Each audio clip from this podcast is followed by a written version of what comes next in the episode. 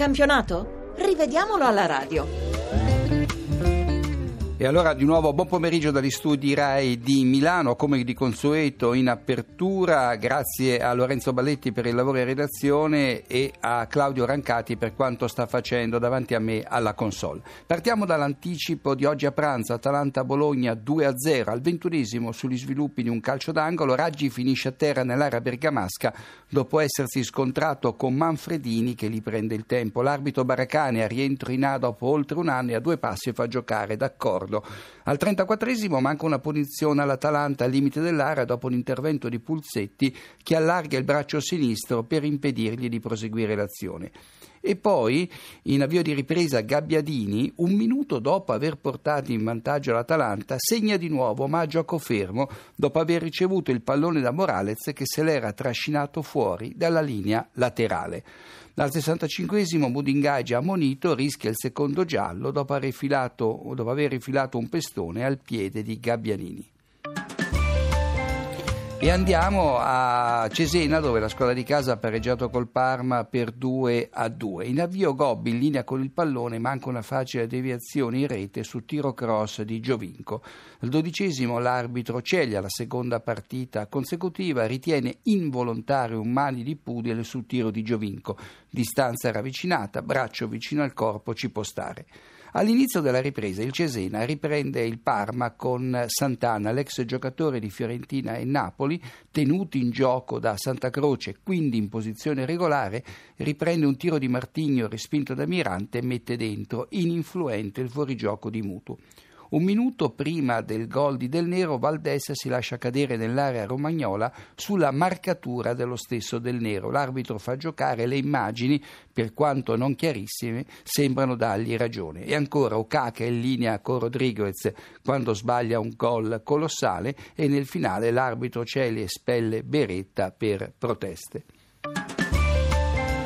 E andiamo a Verona, dove il Chievo ha pareggiato con il Siena per 1-1. A Cerbi porta in vantaggio la squadra di casa al nono minuto, deviando di petto, non di braccio, un colpo di testa di Terò che a sua volta aveva ripreso un colpo di testa di Andreolli respinto da Pegolo sulla traversa. Manca la munizione ad Acerbi che mostra la maglietta con un saluto al papà.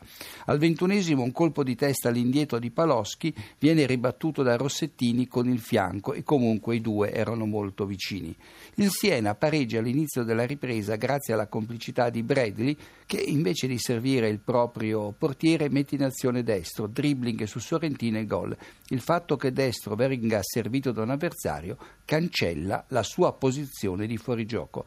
Poi San Marco finisce a terra nell'area toscana dopo aver subito un tamponamento da Brienza. Lui è furbo perché rallenta la corsa, meno lo è Brienza che gli va addosso. Rigorino. Pudile non subisce fallo quando viene anticipato da Palette e Vagliani appena dentro l'area del Bari. È comunque buona la prestazione di Doveri, l'arbitro di Roma. Ed eccoci a Marassi. Genoa e Fiorentina 2 a 2. Tre episodi. Al ventiduesimo gol annullato al Genoa in vantaggio da due minuti con Belluschi. Biondini supera Borz ma è in fuorigioco nel momento in cui viene servito da Palacio e l'arbitro Brighi annulla giustamente su indicazione dell'assistente Di Fiore.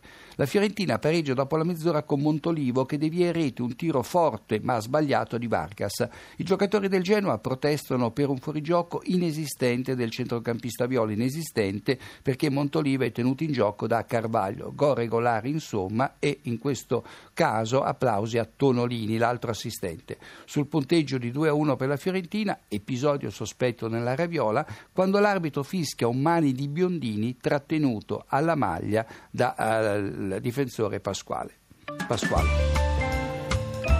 Ed eccoci all'Olimpico dove la Lazio ha battuto nel finale di partita il Cagliari. All'undicesimo Concò, nel tentativo di anticipare Piniglia dentro l'area laziale, prende pallone e piede dell'avversario. Se non è rigore ci somiglia. A metà del primo tempo ne manca decisamente uno al Cagliari quando Marchetti, il portiere della Lazio, frana addosso ai Barbo che lo aveva anticipato. E poco conta il fatto che l'attaccante sardo non sarebbe più stato in grado di riprendere il pallone. E da rigore anche un fallo contemporaneo di Astoria Riaudo su Rocchi che non riesce più a gestire il pallone spalle alla porta. E poi Diachite tenuto in gioco da Riaudon sulla punizione di Ledesma che lo manda in gol, un gol da Champions League. Nei minuti finali Pinigli alza sulla traversa una palla gol, ma dopo che l'arbitro aveva fischiato un fallo di Astori sul portiere Marchetti, giusto. Andiamo a un altro pareggio, quello che si è concretizzato nel finale al San Paolo fra Napoli e Catania, 2-2 il risultato finale. Al ventisettesimo l'arbitro Gervasoni non punisce con il rigore un intervento di Aronica che con gambe e braccia impedisce a Berghessio di andare al tiro da posizione favorevole all'interno dell'area di porta. Sbaglia l'arbitro e sbaglia anche l'assistente Grilli che non lo aiuta a dovere. Gomez è tenuto in gioco da Campagnaro quando fallisce la più facile delle palle gol al 51esimo ed è in posizione regolare anche Cavani che lo imita al 59. In occasione del raddoppio il centravanti uruguaiano è in linea con Spolli prima di calciare eh, sul palo e poi in rete. In questa circostanza è davvero bravo l'assistente Griglia a inquadrare la situazione. E poi Lanzafame pareggia nel finale dopo aver toccato in modo involontario il pallone in un duello molto fisico con Gargano.